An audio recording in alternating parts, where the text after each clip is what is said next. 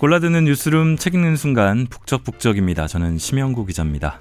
자, 이 팟캐스트가 업로드되는 날은 2017년의 마지막 날 12월 31일입니다. 뭐 북적북적에서도 이미 말씀드린 바 있습니다만 저는 올해 4월 말부터 노동조합에 파견 나와 있는데 이 올해는 뭐 여러분이 다 아시다시피 대통령 탄핵과 이후의 조기 대선 또 뭐 문재인 정부의 탄생을 비롯해서 한국 사회에도 또 제가 몸담고 있는 이 SBS에도 방송계에도 많은 일이 있었습니다. 그리고 이 북적북적 또한 여파를 피할 수가 없어서 두 달 가까이 쉬는 상황이 벌어졌습니다. 돌아보니까 올 한해 북적북적은 모두 44번 업로드했습니다. 이 중에 32번, 32회에 제가 참여했는데 이 처음으로 토크를 시도했던 이 100회 특집을 제외하면은 책을 읽었던 거는 한 권을 나눠서 읽은 적도 있으니까 올해 저는 30권 어, 정도의 책을 북적북적에서 읽었습니다. 이번 올해 마지막 팟캐스트는 올해 2017년을 결산하는 일종의 특집으로 꾸며보려 합니다. 제 나름대로 좋았던 잘 읽었다 싶은 책 낭독 부분 몇 개를 골라서 다시 들어보는 편집 특집입니다. 아, 조재현 기자가 읽었던 거는 빼고 제가 읽은 것만 가지고 골라봤습니다. 자, 먼저 올해 두 번째로 읽었던 책부터 시작하겠습니다. 1월 아, 8일에 업로드 했는데요. 박상규 기자와 박준영 변호사가 함께 쓴 책, 영화 재심을 탄생시키기도 했던 지연된 정의입니다. 당시에는 지연된, 그러면서도 외면받던 정의에 대한 책, 미성년자 지적장애인, 가난한 이들, 이 사회적 약자에게는 더욱더 느리고 더딘, 그것도 의인들의 노력에 의해서 간신히 찾아볼 수 있었던 지연된 정의에 관한 이야기라고 소개했습니다.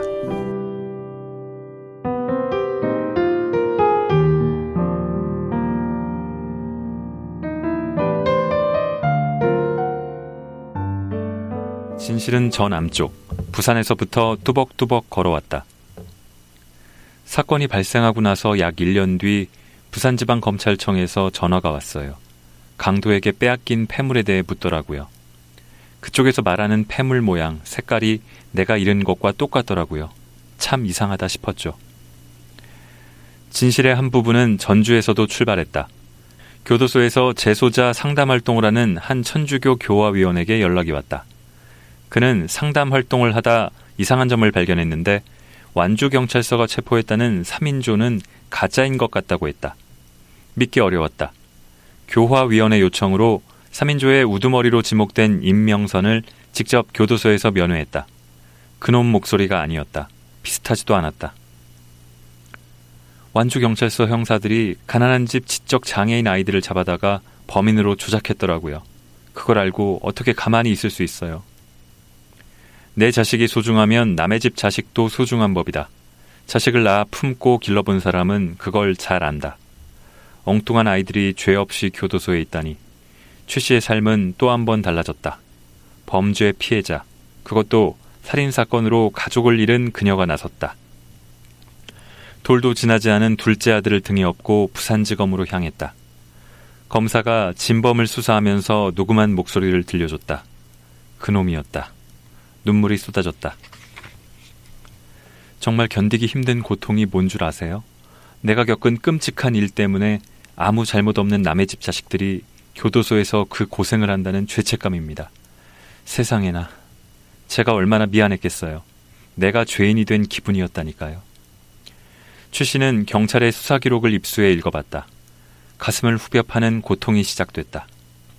자신이 완주 경찰서에서 피해자 진술을 할 때 실수로 사실과 다르게 했던 말이 고스란히 가짜 3인조의 말로 둔갑해 있었다.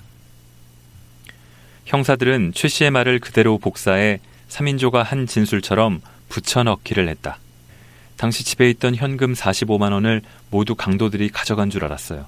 45만 원을 강도당했다고 경찰에게 말했죠. 그런데 며칠 뒤에 보니까 남편 옷에 현금 30만 원이 그대로 있더라고요. 이를 경찰에 알리지 못했는데요. 글쎄, 가짜 3인조의 피의자 신문 조서를 보니까 자기들이 45만 원을 훔쳤다고 진술했더라고요. 이게 뭡니까? 제가 실수한 말을 그대로 가져다가 짜맞추기 수사를 한 거죠. 최 씨는 부산지검이 수사했던 진범 3인조의 수사 기록도 확보해 읽어봤다. 무서웠다. 그들의 진술은 사건 정황과 일치했다. 진범 3인조는 최 씨가 살던 나라 슈퍼 약도까지 정확히 그렸다. 당시 나라 슈퍼 정문 앞에 공중전화 박스가 있었어요. 제가 직접 철공소에 부탁해 제작했으니 일반적인 전화 박스와는 그 모양이 당연히 다를 수밖에 없죠. 그런데 부산 진범 3인조 진술서를 보니 그걸 정확히 언급했더라고요. 그때 살던 집 대문이 고장나서 잠글 수가 없었거든요. 부산 진범들은 이것도 똑같이 말했어요. 그런데 삼리의 가짜 3인조는 문이 잠겨 있어서 담을 넘어 집에 들어갔다고 진술했더라고요. 말도 안 되죠. 고장난 문이 어떻게 잠겨? 그 모든 걸 완주경찰서 형사들이 주작한 거예요. 최성자 씨는 한 걸음 더 나아가기로 했다. 억울한 가짜 살인범 3인조를 위해 뛰어들었다. 살인사건의 피해자가 살인범으로 잡힌 사람들을 도와야 한다니 기가 막힐 노릇이었다. 최 씨는 2000년 10월 가짜 3인조를 위해 탄원서를 써서 법원에 제출했다. 재판장님, 저는 완주경찰서가 처음 범인을 잡았을 때 제가 알고 있는 유일한 단서인 범인의 목소리를 왜 확인시켜주지 않았는지 그게 참 원망스럽습니다. 부디 엎드려 빕니다. 삼리의 애들이 범인이든 부산 애들이 범인이든 정말 죄를 지은 사람에게 그 합당한 죄의 대가를 치르게 해주세요. 죄가 없는 사람은 빛을 보게 해주십시오. 그러나 법원과 수사기관은 엎드려 빈다는 최 씨의 애원을 받아들이지 않았다. 진범을 처벌하지 않았고 죄 없는 삼리의 3인조를 계속 교도소에 가뒀다. 그리하여 국가는 살인사건 피해자 최성자 씨의 가슴에 큰 못을 박았다. 나 때문에 삼리의 3인조 아이들이 피해를 본 것 같아요. 왜 저한테 이런 참담한 마음까지 갖게 하는지 경찰이 너무 원망스러워요. 사건 당시 최 씨가 온몸으로 품었던 다섯 살 아들은 20대의 어른이 됐다.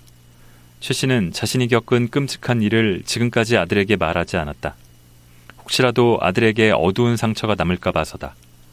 아들은 그날 그 새벽에 엄마가 자신을 어떻게 보호했는지, 왜 밤이면 밖에 못 나가는지, 왜 혼자 엘리베이터를 못 타는지 알지 못했다. 아들은 모든 진실을 2015년 9월에야 알았다. 최 씨가 16년 만에 그날의 일을 이야기했다. 뜬금없이 꺼낸 말은 아니었다. 엄마는 다시 진실을 밝히는 여정에 뛰어들기로 했다. 많은 시간이 흘렀지만 다시 한번 가짜 살인범 삼리의 3인조를 돕기로 했다. 사실 다시 3인조를 도우려니 많이 힘들고 부담되더라고요. 그때의 상처와 공포가 여전하니까요. 그래서 아들에게 사실대로 이야기했죠. 3인조를 다시 만나고 도우려니 망설여진다고요. 이번엔 아들이 엄마를 끌어안았다. 아들이 말했다. 엄마 많이 힘들었겠네. 그래도 끝까지 힘내서 도와주자. 억울한 사람들인데. 아들의 응원이 최 씨를 북돋웠다. 나와 박준영 변호사가 삼례 사건을 다루는 스토리 펀딩 기획 가짜 살인범 3인조의 슬픔을 시작하기 전에 삼례 3인조 강인구 임명선 최대열을 만나기로 했다. 삼례 3인조는 교도소에서 길게는 5년 6개월, 짧게는 3년 6개월씩 살고 나왔다. 사건 발생 후 16년이 흘렀지만 여전히 누명을 벗지 못했다. 최 씨는 2015년 9월 전주의 한 카페에서 삼례 3인조를 만났다. 이들과 함께 있을 때 최 씨의 눈은 내내 젖어 있었다. 최 씨가 아들에게 끝까지 말하지 않은 게 있다. 끔찍한 사건이 발생했을 때 완주 경찰서는 아무런 단서도 찾지 못한 채 한참을 헤매다가 범인으로 최 씨 부부를 의심했었다. 최 씨 부부가 재산을 노리고 고모님을 살해한 뒤 자작극을 벌이는 건 아닌지 그렇게 생각하기도 했다. 어처구니가 없더라고요. 그 형사들이 저까지 범인으로 엮으려 했다는 걸 생각하면 몸서리가 나요. 범인들보다 경찰이 더 무섭기도 해요. 범죄 피해자의 상처는 언제 아물 수 있을까? 이 공포는 언제쯤 끝날까? 얼마 뒤 최성자 씨가 박준영 변호사에게 문자 메시지를 보냈다. 삼례 3인조의 인생 얘기를 알고 한참을 울었습니다.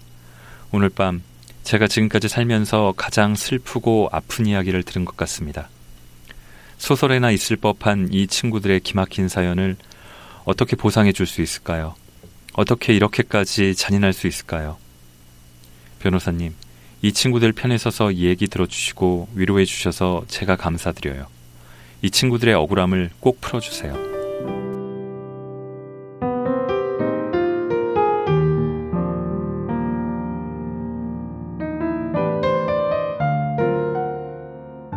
자, 다음에는 작년부터 올해까지도 계속 지속되고 있는 페미니즘 열기를 반영했던 책입니다.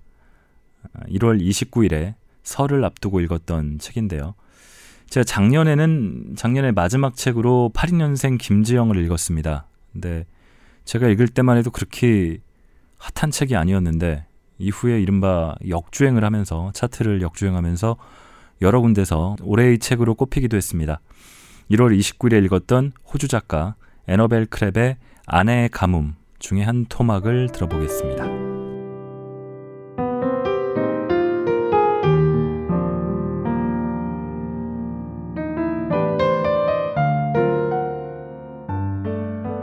뭔가 대단한 깨달음을 얻을 만한 상황은 아니었다.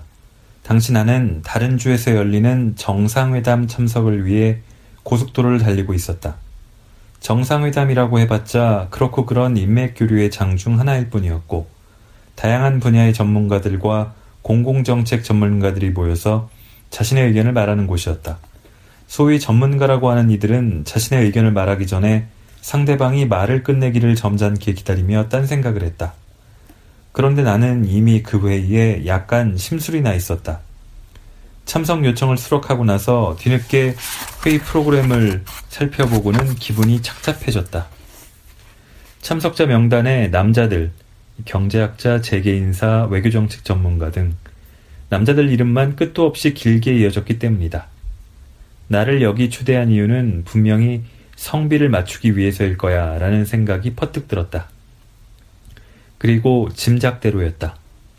첫날 오전에는 줄줄이 토론이 이어졌는데 토론 참가자들은 모두 남자였고 내 역할은 사회자로서 화기애애하게 다리만 놓아주면 됐다. 더욱 끔찍한 것은 둘째 날에 기후학인지 뭔지의 세계적인 전문가라는 한 남성분에게 심도 깊은 질문을 60분 동안 해야 했다.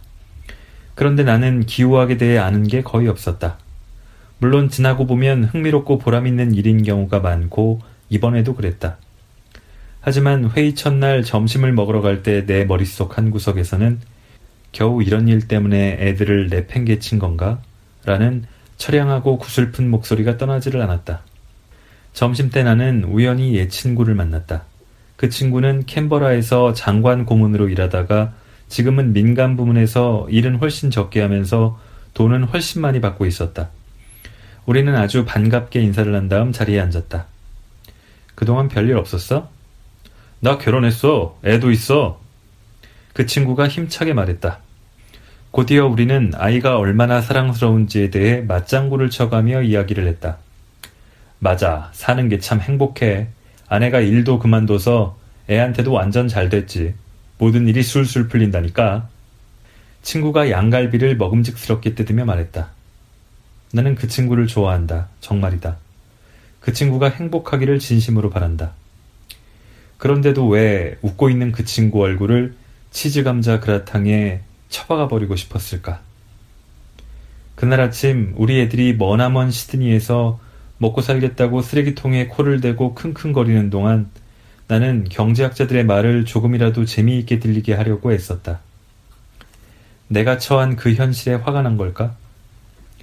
모든 일이 술술 풀린다니 주변을 둘러본 나는 어떻게 된 일인지 알 것 같았다.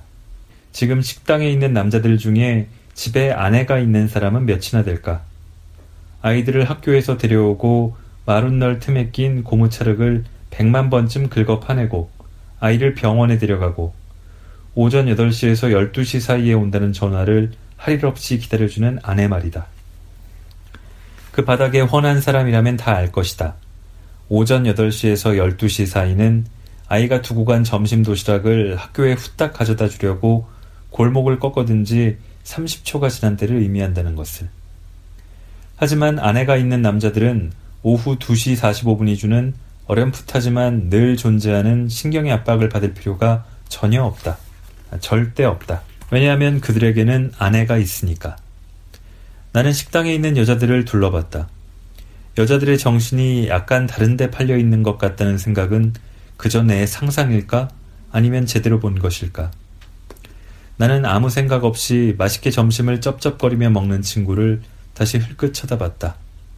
그 친구는 자기가 얼마나 운이 좋은지 복권에 당첨된 거나 마찬가지라는 사실을 모르고 있었다. 그는 오전 8시에 집에서 나와 하루를 온전히 보람차게 보내고 두 손으로 근사한 점심을 먹고 집에 가서는 내 상상뿐일 수도 있지만 말끔하게 목욕을 하고 막 자려는 아기를 볼 것이다. 그런데 이것은 인류가 이뤄온 온갖 사회적 진보가 그 친구한테만은 참으로 요상하고 놀라운 방식으로 막혀 있다는 사실을 보여준다. 게다가 그 친구는 그런 게 세상 돌아가는 이치라고 생각했다. 그런데 가장 최악은 뭔지 아는가? 그 친구의 생각이 옳다는 것이다. 남자는 아내가 있지만 여자는 아내가 없다. 세상이 그렇다. 나는 아내가 있는 사람이 부러웠다. 그것도 아주 간절히. 아내의 선망증은 주기적으로 나를 덮치는데 이따금 공항에서 두지고는 한다. 비행기 탑승을 재촉하는 마지막 신호는 깜빡거리는데 나는 10중 8구 아기띠를 맨 채 살금살금 걸어갈 것이다. 왜냐하면 아기가 내 가슴팍에서 이미 축축해진 기적 위에 재차 자신의 고유한 특권을 행사했을 테니까 말이다. 마틴 에이미스가 완전히 비운다라고 표현한 바로 그 상태일 것이다. 내가 공항에서 그러고 있는 동안 잘 나가는 비즈니스맨 군단은 퀀타스 클럽에 옹기종기 모여 있고 나는 그들을 바라볼 것이다. 그러다가 나를 가리키는 비난 어린 안내 방송이 나오면 나는 비행기까지 가는 내내 발걸음마다 굴욕을 감내해야 한다. 또한 내 옆자리에 앉은 이들이 고상한 표정으로 포기한 듯한 시선을 보낼 때 나의 아내 선망증은 더욱 커지기만 한다. 나는 옆자리에 앉은 남자에게 이렇게 말하고 싶어 입이 근질거릴 것이다. 음, 그러니까 사실 저도 이런 일은 꽤 창피해요. 나도 공짜로 주는 크라운 라거를 음미하면서 보고서를 훑어보고 싶다. 나도 새끼 호랑이 같은 우리 꼬맹이 아들 녀석을 신경 쓰지 않고 조용히 프레젠테이션 준비를 한다고 즐겁게 이야기하고 싶다. 물론 아름다운 아내가 아들 녀석의 요구를 하나하나 다 들어주기 때문에 가능하다는 사실도 함께 이야기하면서 말이다. 그런데 현실의 나는 왜 집요하게 내 코에 시리얼을 집어넣는 애한테 시선을 떼지 못한 채 글을 써야 할까? 에잇, 나도 아내가 필요하다. 나는 아내가 없는데 어떻게 그 멍청이들한테는 아내가 있는지 도통 모르겠다. 만약 당신은 전일제 근무를 하는데 배우자가 시간제 근무를 하거나 아예 일을 안 한다면 축하할 일이다.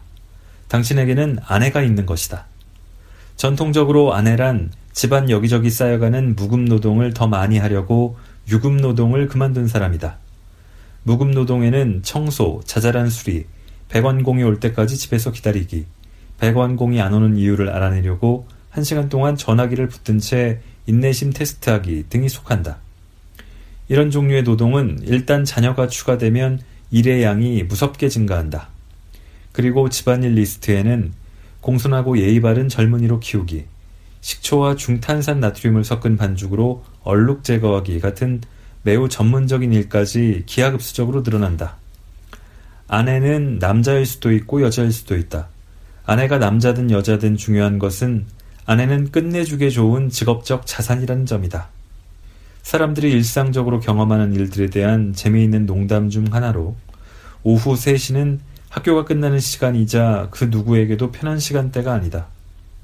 그런데 전일제 근무로 바쁘게 일하는 사람들은 아내 덕분에 그 오후 3시에 아이들을 데리러 가야 하는 불편을 겪지 않고도 아이들이 주는 기쁨과 보람을 맛볼 수 있다. 아내가 있다는 것은 야근을 하고 싶을 때 할 수 있다는 의미다. 진짜로 일이 많아서든 급하게 처리할 업무가 있어서든 아니면 실은 버즈피드를 읽고 있으면서도 신임 상사에게 잘 보이려고 가짜 일감을 띄워놓고 컴퓨터를 노려보기 위해서든 상관없다. 그리고 아내들 중에는 일하는 아내도 많지만 대개는 시간제 근무를 하거나 예기치 못한 일을 처리할 수 있게 탄력 근무를 한다. 옛날에는 아내들이 대개 여자였다. 웃긴 것은 지금도 그렇다는 사실이다.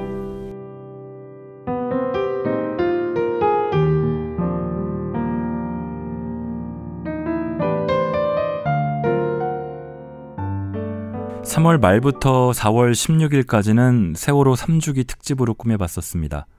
아, 유가족들의 이야기, 금요일엔 돌아오렴. 생존 학생과 형제자매의 이야기, 다시 봄이 올 거예요. 그리고 세월호 그날의 기록.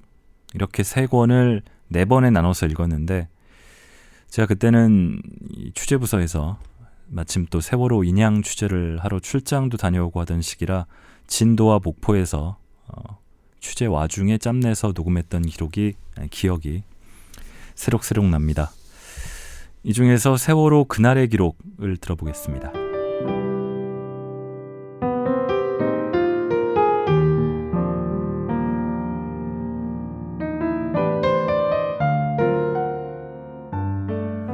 세월호 프로젝트의 목표는 이미 만들어진 기록과 자료를 분석하고 이해하는 것입니다.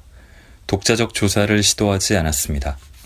온전한 진실과는 분명히 거리가 있지만 진실을 밝히는 작업은 지금 있는 기록과 자료에서 출발해야 한다고 봤습니다. 성과는 성과대로, 한계는 한계대로, 현실을 정확하게 파악해야만 다음 단계로 나아가는 출발점으로 삼을 수 있다고 믿었습니다. 막상 프로젝트를 시작하고 보니 처음에 예상했던 수준을 훨씬 뛰어넘는 엄청난 양의 기록이 있었습니다. 끝내 수집하지 못한 자료도 적지 않았습니다. 어둡고 탁한 바닷물 속에 잠겨 있는 세월호처럼 진실도 그에 못지않게 막막한 기록과 자료의 바닷속에 잠겨 있었습니다. 세월호 기록팀은 시민의 눈으로 사실을 확인하려고 노력했습니다. 2014년 4월 16일 오전, 세월호에서 무슨 일이 일어났는지, 침몰할 때까지 101분 동안 선장과 선원들은 무엇을 했는지, 해경과 지휘부는 무엇을 했는지, 선장과 선원들을 도주시킨 해경이 배에 갇혀 있는 승객들은 왜 못 구했는지 추적했습니다. 승객들에게는 무슨 일이 있었는지, 생존자들은 어떻게 살았고 희생자들은 왜 희생되었는지 알아보았습니다. 배는 왜 침몰했는지, 우연한 사고였는지, 사고가 날 때까지 세월호와 청해진 해운에 어떤 일이 있었고 어떤 일을 했는지 확인했습니다. 과연 승객들을 구할 수 있었을까? 476명이 탄 여객선이 갑자기 침몰하는 상황에서 해경이 무엇을 할 수 있었을까? 모든 의문은 결국 이 질문으로 연결되었습니다. 제가 신이 아닌 이상 어떻게 이것을 다 챙깁니까? 김문홍 목포 해양경찰서장의 항변은 현장의 해경들은 물론 해경 주의부의 생각을 대변합니다. 기록팀은 객관적인 자세로 검토했습니다. 그리고 결론에 이르렀습니다. 구할 수 있었다. 재난구조는 신의 영역에 속하는 일이 아닙니다. 국가의 일입니다. 시민들은 재난 현장에서 공무원이 초인적인 능력을 발휘하리라 기대하지 않습니다. 법과 규정에 정한 대로 권력을 행사할 때 내세우는 명분에 합당한 수준의 책임감과 판단력을 가지고 직무를 수행하라고 요구할 뿐입니다. 세월호 프로젝트를 마무리하면서 우리는 몇 장면을 기억합니다. 선장과 항해사, 조타수, 기관장을 포함한 간부 선원들은 일찌감치 모여서 기다리다가 해경이 도착하자마자 도망쳤습니다. 선원의 임무를 다한 사람은 사무장 양대용 씨와 하급 선원 정현선, 박지영, 안현영 씨뿐이었습니다. 세월호가 침몰하던 순간 멀찌감치 떨어진 1, 2, 3정은 어선들 철수해, 철수하라고 라고 방송하며 지켜만 보고 있었습니다. 하지만 어업 지도선과 어선들은 위험을 감수한 채 세월호에 달라붙어 한 명이라도 더 구하려고 끝까지 안간힘을 썼습니다. 화물차 기사 김동수, 심상길 씨와 일반 승객 김성묵 씨는 마지막 순간까지 학생들을 구해냈습니다. 그리고 그들은 더 많이 구하지 못한 것을 안타까워하며 마음의 고통에 시달리고 있습니다. 움직이지 말고 대기하라는 안내방송만 믿고 배 안에 남았다가 꼼짝없이 갇히게 된 학생들은 위급한 상황에서도 서로 위로하고 구명조끼를 찾아주었습니다. 탈출하지 못한 친구를 찾으러 죽음이 닥쳐오는 배 안으로 다시 들어가기도 했습니다. 학생들은 부모와 헤어져 울고 있는 다섯 살 아기를 달래며 보살피다가 끝내 살려냈습니다. 그 참담한 순간 공포에 떨던 아이들이 아기를 구해냈습니다. 이들의 행동은 왜 이렇게 달랐을까요? 그 차이가 뜻하는 것이 무엇일까요? 프로젝트를 끝낸 우리를 붙들고 있는 질문입니다. 이 책을 읽는 독자들 그리고 이 시대를 고민하는 시민들과 함께 답을 찾고 싶습니다.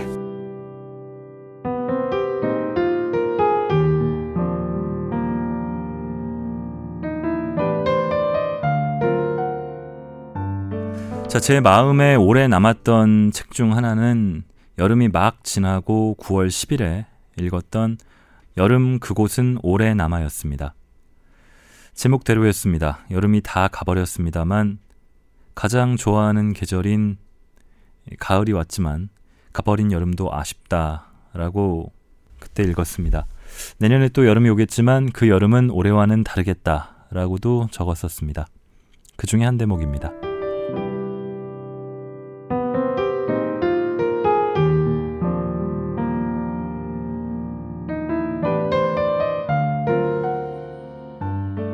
날이 새고 얼마 있다 잠이 깬 나는 좁은 침대에 누운 채 아래층에서 들려오는 선생님 기척에 가만히 귀를 기울인다. 머리맡에 둔 손목 시계를 들고 어둠 속에서 시간을 본다. 5시 5분이다. 나는 현관 바로 위에 침대가 있는 서구에서 지내고 있다. 새벽녘.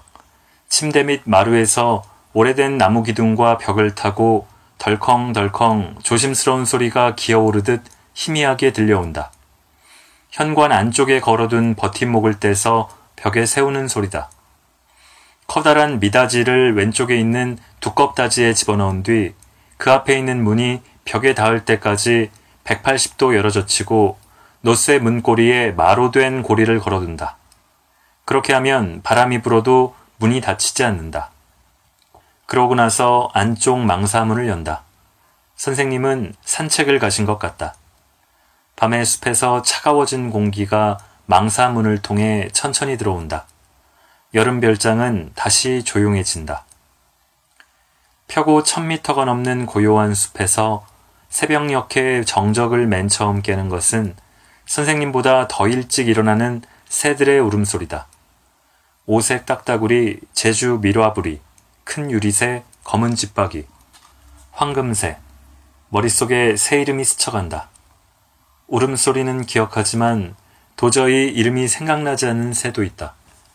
해가 뜨기 얼마 전부터 하늘은 신비한 푸른빛을 띠며 모든 것을 삼킨 깊은 어둠 한가운데에서 순식간에 숲의 윤곽이 떠오른다. 일출 시간을 기다리지 않고 아침은 싱겁게 밝아온다. 침대에서 일어나 가운데 마당에 면한 작은 유리창 블라인드를 올린다. 안개다. 어느 틈에 어디에서 솟구쳤는지 하얀 덩어리가 개수나무 가지와 잎사귀를 천천히 쓰다듬으며 움직인다. 조용했다. 새도 포기하고 지저김을 그만두었나 보다. 유리창을 열고 코를 멀리 밀듯이 얼굴을 내밀고 안개 냄새를 맡는다. 안개 냄새에 색깔이 있다면 그것은 하얀색이 아니라 초록색일 것이다. 옆의 설계실 블라인드를 소리나지 않게 올린다. 좌우로 넓게 퍼진 남양창 가득히 안개가 흐르고 있다. 가운데 마당에 있는 큰 개수나무가 안개 속에 가라앉고 안개 속에 떠 있다. 선생님은 이런 숲속을 산책하는 걸까? 길을 잃지는 않으실까? 안개는 아무리 깊어도 해가 뜨면 이윽고 흔적도 없이 사라져버린다. 새들은 아무 일도 없었던 것처럼 다시 지저귀기 시작한다. 이제 얼마 안 있으면 선생님이 돌아오실 거다. 한 시간 정도 지나면 다른 스탭들도 일어나리라. 기타 아오야마의 주택가. 자칫하면 못 보고 지나치기 쉬운 골목 안에 고즈넉이 무라이 설계사무소가 있다. 콘크리트로 된 단독 건물로 처마 밑에 자동차 세대분의 주차 공간이 있다. 매년 7월 말부터 9월 중순까지 기타 아오야마 사무소는 반쯤 개점 휴업 상태가 되는데 기타 아사마에 있는 오래된 별장지, 통칭 아오쿠리 마을에 있는 여름 별장으로 사무소 기능이 옮겨가기 때문이다. 이동 준비를 하기 시작하면 사무소는 갑자기 바빠진다. 고객과 현안에 대한 상의를 마치기 위해 빈번하게 미팅이 이루어진다. 여름 별장에 가져갈 비품도 보충해야 한다. 스터디 모형용 스티렌보드, 제도용 연필인 스테들러 루모그래프, 유니 지우개, 트레이싱 페이퍼, 편지지 세트. 아오쿠리 마을에 있는 이발소를 꺼려 무턱대고 머리를 짧게 자르는 사원도 있고 허둥지둥 동네 치과로 달려가는 직원도 있다. 입사한 지 아직 넉 달도 안 된 나는 특별히 준비해야 할 것이 생각나지 않아 그저 요리 당번 일대에 대비해서 초보자용 요리 입문서를 한 권 사두었다. 격리 담당인 요시나가 씨와 남편과 아이가 있는 여직원 둘, 그리고 이제 막 시공이 시작된 현장을 관리해야 하는 남직원 두 사람은 사무실도 지킬 겸 기타 아오야마 사무소에 남기로 했다. 선생님 부인은 요요기 우에하라의 자택에서 소아과 병원을 운영하기 때문에 도쿄를 떠나는 일이 거의 없었다. 무라이 설계사무소는 선생님과 격리 담당을 포함해서 13명의 멤버로 이루어져 있다. 개인 건축가가 주재하는 설계사무소 치고는 작지 않은 규모지만 전후 일본 건축사에 이름을 올린 설계사무소 치고는 오히려 작다고 할 수 있다. 키우려고 했으면 언제라도 키울 수 있었을 것이다. 그러나 선생님은 사무소 규모에 맞춰 일을 선택하고 내키지 않는 일은 정중하게 거절하며 사무소 키울 기회를 담담하게 흘려보냈다. 내가 무라이 설계사무소에 들어간 1982년 선생님은 이미 70대 중반에 들어서 있었다. 회사원이라면 벌써 은퇴했을 나이지만 30대는 초짜, 40대가 되어도 젊은 축인 건축계에서 70대 현역은 드물지 않았다. 선생님은 설계뿐 아니라 현장에 자주 나가 의뢰인들과 긴밀하게 상의하는 것을 번거로워하지 않았다. 선생님의 건강 상태도 아마 사무소의 재정 상태도 별 문제가 없었을 것이다. 다만 사무소가 5년, 10년 뒤에 어떻게 될지 표면적으로는 아무도 말하지 않았지만 직원들은 무엇보다 그것이 궁금했을 것이 틀림없다. 1980년대에 들어선 뒤 무라이 설계사무소는 서서히 브레이크를 밟기 시작해 완만하게 속도를 떨어뜨리다 이윽고 조용히 멈추는 과정에 있었는지도 모른다. 대학을 갓 졸업한 학생을 마지막으로 채용한 것이 1979년으로 새로 직원을 채용할 일은 더는 없을 것이라고들 했다.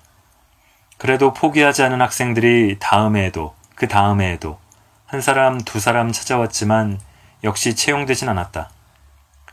4학년이 된 나는 대학원에 진학해 계속해서 건축을 연구할 생각도 없었고 그렇다고 빡빡한 조직인 종합건설회사 설계부에 잘 융화될 수 있을 것 같지도 않았으며 내가 그런 곳에서 일하는 모습은 떠올릴 수조차 없었다. 포스트 모던계 아틀리에가 인기였지만 나는 그런 디자인에 전혀 소질이 없었다. 수습부터 시작해서 도편수 밑에서 일해보려고 생각한 적도 있었다. 대학 3학년 여름방학에는 작은 건축회사에 부탁해 현장 두 군데에서 일했다. 그러나 그 즈음부터 이미 건축회사는 발주와 감리만 하는 조직에 지나지 않았고 유명한 목수들은 건축회사에서 의뢰받아 개인으로 일하는 사람들 뿐이었기 때문에 제자를 받을 여지가 없었다. 가공이 다 된 재료를 조립하기만 하면 되는 끌도 대패도 톱도 거리 필요하지 않은 집, 즉 숙련공의 솜씨가 전제되지 않는 공산품으로서의 집이 잇따라 시공되는 시대에 들어서고 있었다. 사실은 처음부터 아무데에도 소속되지 않은 채 해나가고 싶었다. 그러나 그것은 아무래도 불가능한 이야기였다. 1급 건축사 자격을 따야 하고 대학원에 가지 않는 이상 실무 경력이 2년 이상 필요하다. 건축가로 독립하려면 적어도 처음 몇 년간은 어딘가의 설계사무소에 들어가서 낮은 월급을 감수하면서 수련하고 1급 건축사 자격을 따는 것이 상식적인 순서였다. 딱 한 사람 존경하는 건축가가 있었다. 무라이 슌스케였다. 1964년의 도쿄올림픽과 1970년의 만국박람회 등 고도경제 성장기의 일본을 상징하는 무대에서 스포트라이트를 받으면서 튀는 건축물을 설계한 사람은 아니었다. 말수가 적고 본업 이외의 다른 일에는 관여하지 않았기 때문에 건축에 관심이 많은 사람이 아니면 그 이름을 알 기회가 거의 없었을 것이다. 1960년대 말부터 1970년대 초까지의 무라이 슌스케는 일본보다 미국에서 더 유명했는지도 모른다. 1967년에 뉴욕 현대미술관에서 열린 20세기 건축 전에 일본인으로는 유일하게 소개된 건축가였기 때문이다. 무라이 슌스케는 동양의 전통적 양식을 배경으로 하는 동시에 모더니즘 색채를 띤 참신한 작품을 만드는 드문 일본인 건축가로 평가받고 있었다. 일본뿐 아니라 중국, 한국, 나아가 유럽에 가서 오래된 건축물을 찾는 한편 철과 유리, 콘크리트가 개척한 심플하고 합리적인 모더니즘 방법론에 일찍부터 통달해 독자적 작품을 확립한 그에게 일찌감치 주목한 안목 있는 사람들도 있었다. 1960년대 전반의 대표작 중 하나인 교토의 오래된 여관 고모리아 일부가 일본적 모더니즘의 작품 사례로 미술관 중정에 재현되어 관람객의 관심을 모았다. 전람회 오픈 파티에서 갑자기 집 설계를 부탁한 이는 미국 동부 굴지의 재벌이었다. 건축 전에 특별 게스트였던 그는 파티 손님들이 얘기에 열중하는 사이 고모리아의 작품 해설을 숙독하고 도코노마와 난간, 툇마루, 종이로 된 장지문, 맹장지의 디테일을 열심히 보았다. 콘크리트와 목재를 섞은 구조물에 어떠한 이점과 문제점이 있는가? 일본처럼 습기가 많은 땅과 건조한 기후의 땅에서 어떻게 다른가? 이것이 무라이 슌스케에게 던진 첫 번째 질문이었다. 그날의 대화로 그를 신뢰한 선생님은 설계를 수락했고 몇 달 동안 미국 동부에 체제하면서 현장 감리를 맡았다. 제2차 세계대전 전 2년 동안 프랭크 로이드 라이트의 설계사무소에 제자로 들어가 근무한 이래 두 번째 미국 체재였다. 부지 안에 강이 흐르고 야생 사슴이 뛰노는 뉴욕 교외의 대저택은 미국 건축 잡지에 크게 실렸다. 선생님한테 새로 집을 설계해달라는 의뢰가 여럿 들어왔지만 일본의 일이 밀렸다는 핑계로 모두 거절했다. 그렇게 큰 집만 설계하다가는 스케일 감각이 이상해지거든. 혼잣말처럼 이구치 씨에게 이야기한 것이 진짜 이유였다. 1960년대에 들어서고 나서 몇 년간 국가가 관여하는 대규모 공사를 위촉받아 침식을 잇고 일했지만 설계 방침을 둘러싸고 담당 부서와 대립하다가 굴복하는 일이 잦았다. 그러니만큼 미국에서의 경험과 평가는 눈에 보이지 않는 버팀목이 되었을 것이다. 같은 시대에 활약한 대부분의 건축가는 미래지향적 도시론이나 문화론을 웅변하면서 잇따라 공공건축을 낙찰했다. 한편 선생님은 설계 경합을 전제하는 공공건축에는 관여하지 않았고 원래가 튀는 건축론을 피력하는 사람도 아니었기 때문에 미디어가 다루는 기회도 저절로 적어졌다. 그러나 나는 그 시절의 선생님 건축을 10년, 20년 뒤에 직접 보고 돌아다니면서 무라이 슌스케라는 건축가가 묵묵히 계속해온 일에 비범함을 피부로 느끼게 되었다. 고도 경제 성장의 파도에 휩쓸리지 않고 아니한 자기 과시욕에 구애되지 않고 실질적이면서도 시대에 좌우되지 않는 아름다움을 지닌 그러면서도 사용하기 편리한 건물을 무라이 슌스케는 하나하나 만들어내고 있었다. 대학 4학년 가을이 되어 막다른 골목에 몰린 나는 거의 가능성이 없는 그러나 가장 바라던 바를 향해 발을 내딛기로 했다. 추분이 지나고 얼마 되지 않은 때였다. 도쿄에서는 드물게도 잠자리 때가 북서쪽에서 찾아와서 상공을 호버링하고 전선이나 벽돌담에 앉아 날개를 쉬기도 했다.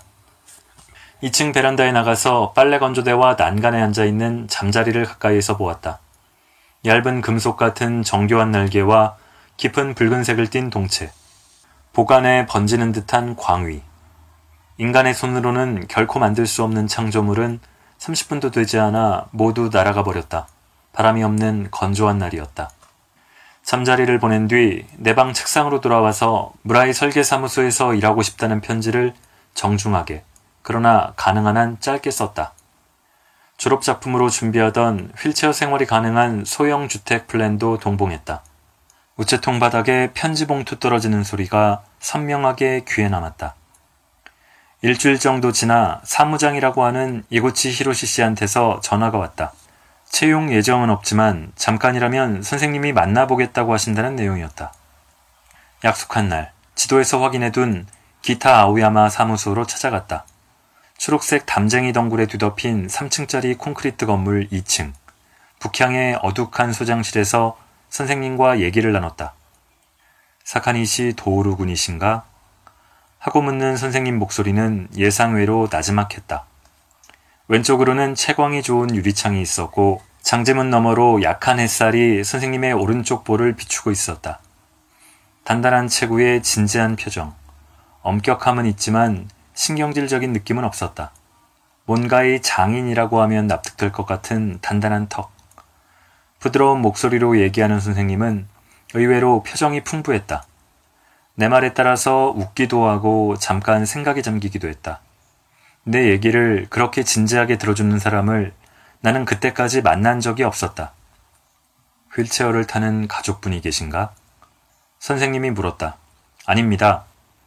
그럼 왜 휠체어 집을? 휠체어가 들어가면 전체 비율이 어떻게 변하는지 확인하고 싶어서요. 가볍게 고개를 끄덕인 선생님이 평면도에 눈길을 둔 채 질문을 계속했다. 주택 설계에서는 뭐가 제일 힘들까? 선생님이 손을 올려놓은 도면을 보면서 생각하고 생각한 뒤에 대답했다. 한정된 공간 속에서 덧셈도 뺄셈도 하지 않고 새로운 공간을 만들어내야 하는 부분일까요? 주택 설계에는 덧셈 뺄셈이 많다고 생각합니다. 선생님은 잠자코 고개를 끄덕이고 나서 나를 똑바로 보았다. 자네는 덧셈 뺄셈은 잘하나? 잘한다고는 할 수 없지만 저에게 어울리기는 한 것 같습니다. 덧셈이나 뺄셈으로 하는 건축에는 어떤 것이 있다고 생각하지? 고층 집합주택에 그런 측면이 있다고 생각합니다. 선생님과의 대화를 마치고 같은 층에 있는 설계실 옆을 상기된 채 지났다. 다들 고개를 숙인 채 묵묵히 일을 하고 있었다. 오래된 나무 책상과 하얀 벽, 나무 바닥은 선생님의 얼굴, 목소리, 인상과 어딘가 비슷했다. 얼마 있다가 이구치 씨가 다시 전화로 임시 채용이 결정되었다고 알려왔다. 기분 때문인지 이구치 씨의 어조에 의외라고 놀라는 기척이 묻어있는 듯했다.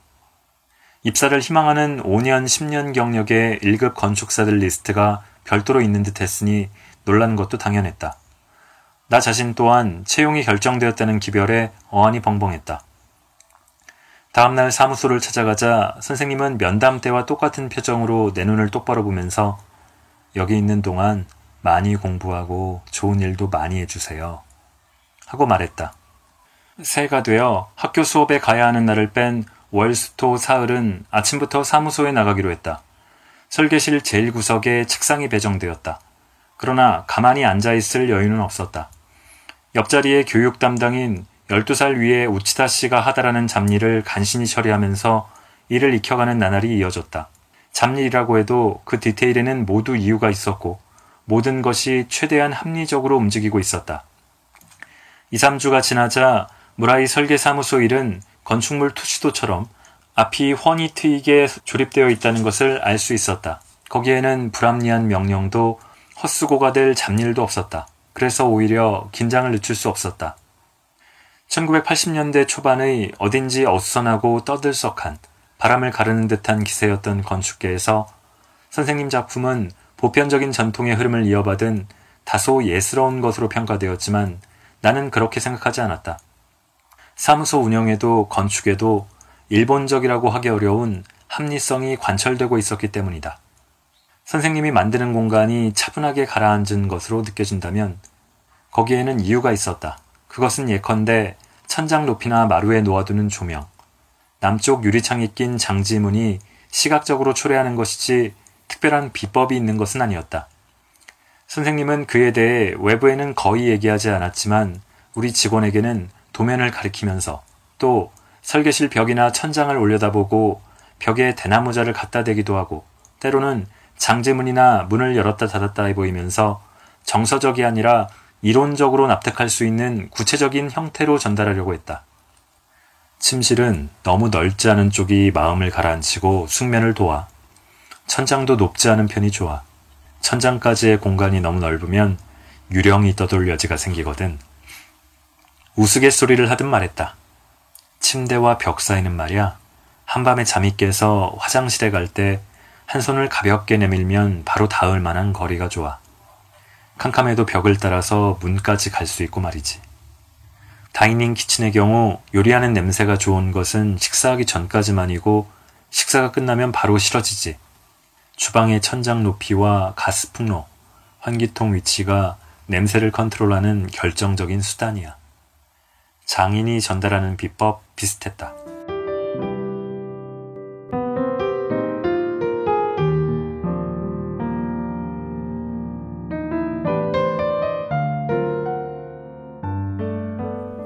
처음으로 하루키의 에세이를 읽었습니다. 저의 최애 에세이. 저도 아주 가끔 개날프게나마 북소리가 들려오는 듯합니다. 그 책 먼 북소리의 한 대목을 듣겠습니다.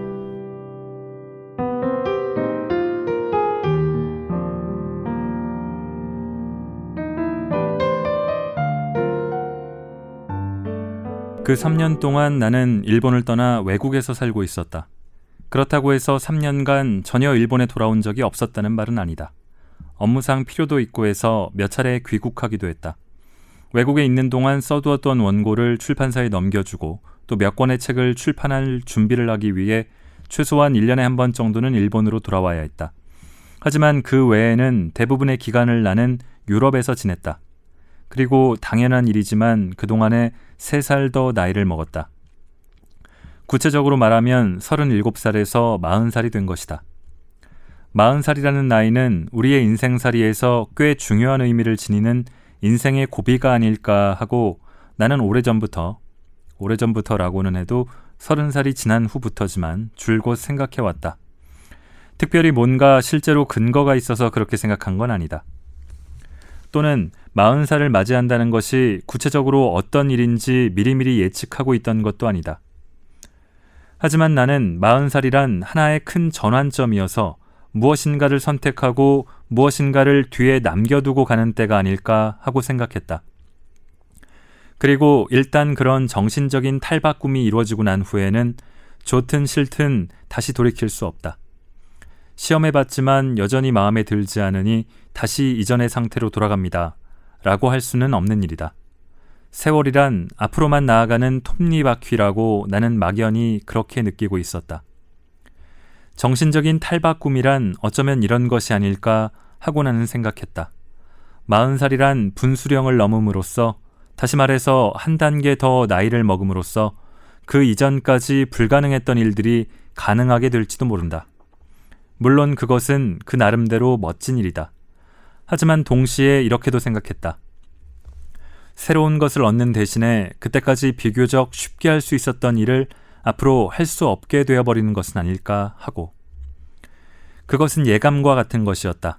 그러나 30대 중반을 지날 무렵부터 그 예감은 나의 몸속에서 조금씩 부풀어갔다. 그렇기 때문에 그런 변화가 오기 전에, 즉, 내 자신 속에서 정신적인 탈바꿈이 이루어지기 전에 뭔가 한 가지 보람 있는 일을 남기고 싶었다.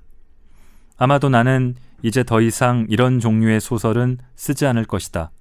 쓸 수 없을 것이다. 라고 할 만한 작품을 써놓고 싶었다. 나이를 먹는 것은 그다지 두렵지 않았다. 나이를 먹는 것은 내 책임이 아니다. 누구나 나이는 먹는다. 그것은 어쩔 수 없는 일이다. 내가 두려웠던 것은 어느 한 시기에 달성해야 할 무엇인가를 달성하지 않은 채로 세월을 헛되이 보내는 것이었다. 그건 어쩔 수 없는 일이 아니다. 그것도 내가 외국으로 나가려고 생각한 이유 중 하나였다. 일본에 그대로 있다가는 일상생활에 얽매여서 그냥 속절없이 나이만 먹어버릴 것 같았다. 그리고 그러는 동안에 무엇인가를 잃어버릴 것만 같은 생각이 들었다. 나는 말하자면 정말로 생생하게 살아있음을 실감할 수 있는 시간을 갖고 싶었지만 그런 생활은 일본에서는 불가능할 것처럼 느껴졌던 것이다. 물론 사람은 어디에 있든 한 살 한 살 나이를 먹어가게 마련이다. 그것은 일본에 있든 유럽에 있든 어디서나 마찬가지다. 나이를 먹는다는 것은 그런 것이다. 반대로 말하자면 일상생활에 얽매여 그럭저럭 나이를 먹을 수 있기 때문에 사람들은 그나마 제정신을 유지할 수 있는 것이다. 나도 이미 마흔이 되어버린 지금은 그렇게 생각한다. 하지만 3년 전만 해도 나는 그렇게 생각하지 않았다. 지금 이렇게 일본으로 돌아와 책상 앞에 앉아서 유럽에서 지낸 3년 동안의 일을 생각해보면 무척 신기하게 느껴진다. 돌이켜보면 거기에는 묘하게 뭔가 빠진 듯한 느낌이 든다. 질감이 있는 공백, 일종의 부유감 혹은 유동감. 그 3년간의 기억은 부유력과 중력 사이의 골짜기를 흐르며 방황하고 있다. 그 세월은 어떤 의미에서는 잃어버린 것이다. 하지만 어떤 의미에서는 그것은 내 내부의 현실 속에 단단하게 매달려 있다. 나는 그 기억의 존재를 분명하게 몸 어딘가에서 계속 느끼고 있다. 기억의 긴 손이 비현실의 어둠 속 어딘가에서 뻗어나와 현실의 나를 움켜잡고 있다. 나는 그 질감의 의미를 누군가에게 전하고 싶다. 그렇지만 나는 그런 기억의 질감을 전할 만한 적당한 언어를 알지 못한다. 그것은 어떤 종류의 마음가짐이 그렇듯이 아마도 비유적인 총체로서 나타낼 수밖에 없는 것이다. 마흔이 되려 한다는 것, 그것도 내가 긴 여행을 하게 된 이유 중 하나이다. 하지만 일본을 떠나려고 생각한 데에는 그 밖에도 몇 가지 이유가 있었다. 긍정적인 이유도 있었고 부정적인 이유도 있었다. 실제적인 이유도 있었고 형이상학적인 이유도 있었다. 그러나 그런 일에 대해서는 별로 말하고 싶지 않다. 지금에 와서는 아무래도 상관없는 일이 되어버렸기 때문이다. 내게도 그렇고 아마 독자들에게도 별로 의미 없는 일일 것이다. 설령 어떤 이유가 나를 여행으로 내몰았다 하더라도 결론적으로 말하자면 그 긴 여행을 하게 한 근본적인 원인은 어디론가 사라졌기 때문이다. 그렇다. 나는 어느 날 문득 긴 여행을 떠나고 싶어졌던 것이다. 그것은 여행을 떠날 이유로는 이상적인 것이었다고 생각된다. 간단하면서도 충분한 설득력이 있다. 그리고 어떤 일도 일반화하지는 않았다. 어느 날 아침 눈을 뜨고 귀를 기울여 들어보니 어디선가 멀리서 북소리가 들려왔다. 아득히 먼 곳에서, 아득히 먼 시간 속에서 그 북소리는 울려왔다. 아주 가냘프게. 그리고 그 소리를 듣고 있는 동안 나는 왠지 긴 여행을 떠나야만 할 것 같은 생각이 들었다. 이것으로 충분하지 않은가? 먼 곳에서 북소리가 들려온 것이다. 이제 와서 돌이켜보면 그것이 나로 하여금 서둘러 여행을 떠나게 만든 유일한 진짜 이유처럼 생각된다. 유럽에서 지낸 3년 동안 나는 두 권의 장편 소설을 썼다. 하나는 상실의 시대이고 다른 하나는 댄스 댄스 댄스이다.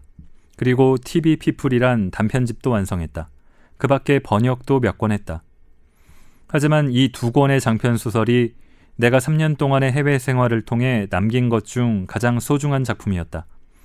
소설 후기에도 썼듯이 나는 상실의 시대를 그리스에서 쓰기 시작하여 시칠리아를 거친 후 로마에서 완성했다. 댄스 댄스 댄스는 대부분을 로마에서 쓰고 런던에서 완성했다. 나는 원래 장편 소설을 쓸 때 다른 일은 전부 제쳐두고 철저히 그것 하나에 집중하기 때문에 일하는 속도가 상당히 빠른 편이다. 특히 유럽에 있을 때는 어느 누구의 방해도 받지 않고 일할 수 있었기 때문에 그 어느 때보다도 빠른 속도로 완성시킬 수 있었다. 이 책에서도 썼지만 말 그대로 아침부터 밤까지 소설 쓰는 일에 푹 빠져 있었다. 소설 이외에는 거의 아무것도 생각하지 않았다. 마치 깊은 우물 속에 책상을 놓아두고 소설을 쓰는 것 같은 기분이었다. 그래서인지 내게는 이 두 권의 소설에는 숙명적으로 이국의 잔영이 배어들어 있는 것처럼 느껴진다. 그 이국적인 마을에서 우리, 즉 나와 아내는 철저하게 고독했다. 아는 사람이라고는 거의 없었고 우리가 말할 수 있는 언어는 친구를 만들거나 사람을 사귀기에는 부족한 것이었다.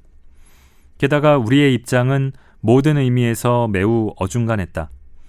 우리는 그곳에서 볼 것만 보고 그대로 지나쳐가는 관광객이 아니었다. 그렇다고 그곳에 뿌리를 내리고 생활의 터전을 일구어갈 사람도 아니었다. 또한 우리는 어떤 회사나 단체에도 소속되어 있지 않았다. 우리는 굳이 표현하자면 상주하는 여행자였다. 본거지로서 로마의 주소를 두고 있었지만 마음에 드는 곳이 있으면 그곳에서 부엌이 있는 아파트를 빌려 몇 개월간 생활하고 또 다른 곳으로 가고 싶으면 장소를 옮기는 것. 그것이 우리의 생활이었다. 그렇게 고립된 이국 생활, 결국은 스스로 원했던 것이었지만 그 이국 생활 속에서 나는 묵묵히 소설을 써나갔다. 만약 일본에 있었더라도 시간은 좀 더 걸렸을지 모르지만 나는 역시 이 소설들을 썼을 것이다. 나에게 상실의 시대와 댄스 댄스 댄스는 결과적으로 써야 했기 때문에 썼던 소설들이다.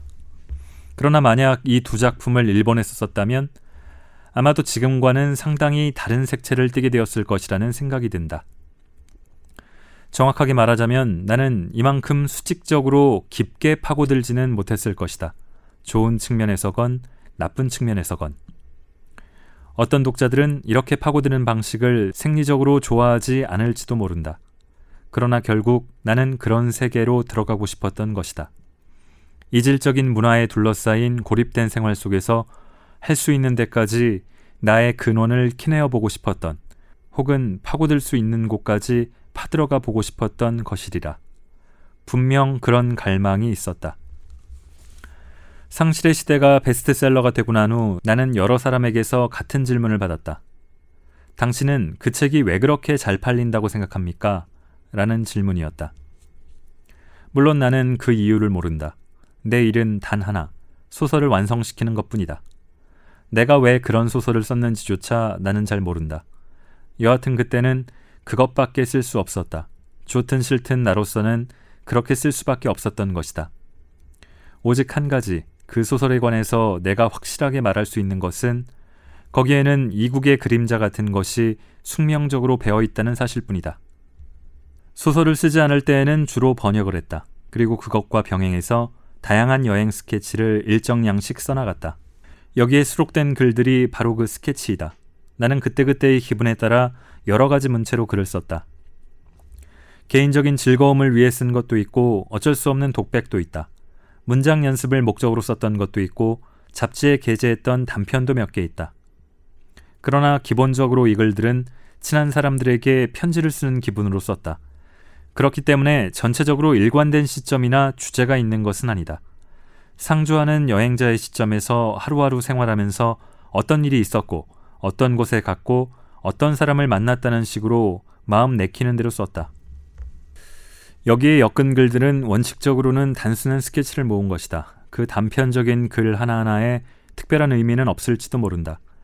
그러나 독자 여러분에게 이해를 바라고 싶은 것은 나로서는 아무튼 이 글을 계속 써왔다는 자체에 도중에 이어지지 않는 부분이 있기는 하지만 계속 쓴다는 행위 그 자체에 의미를 두고 있다는 점이다.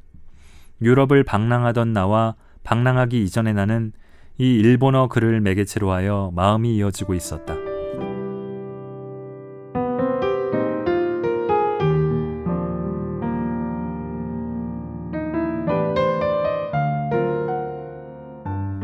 자, 많은 일들이 있었고 내년에도 그럴 것 같습니다. 제 수가 짧아서인지 제 인생의 앞길은 제가 예견하기 쉽지 않습니다. 북적북적 또 내년에 계속 할 수 있을지 자신은 없습니다. 분명한 건 챕과 함께하는 인생은 이번 생 내내 계속될 것 같다는 것입니다. 여러분도 그러셨으면 좋겠습니다. 내년에 뵙겠습니다.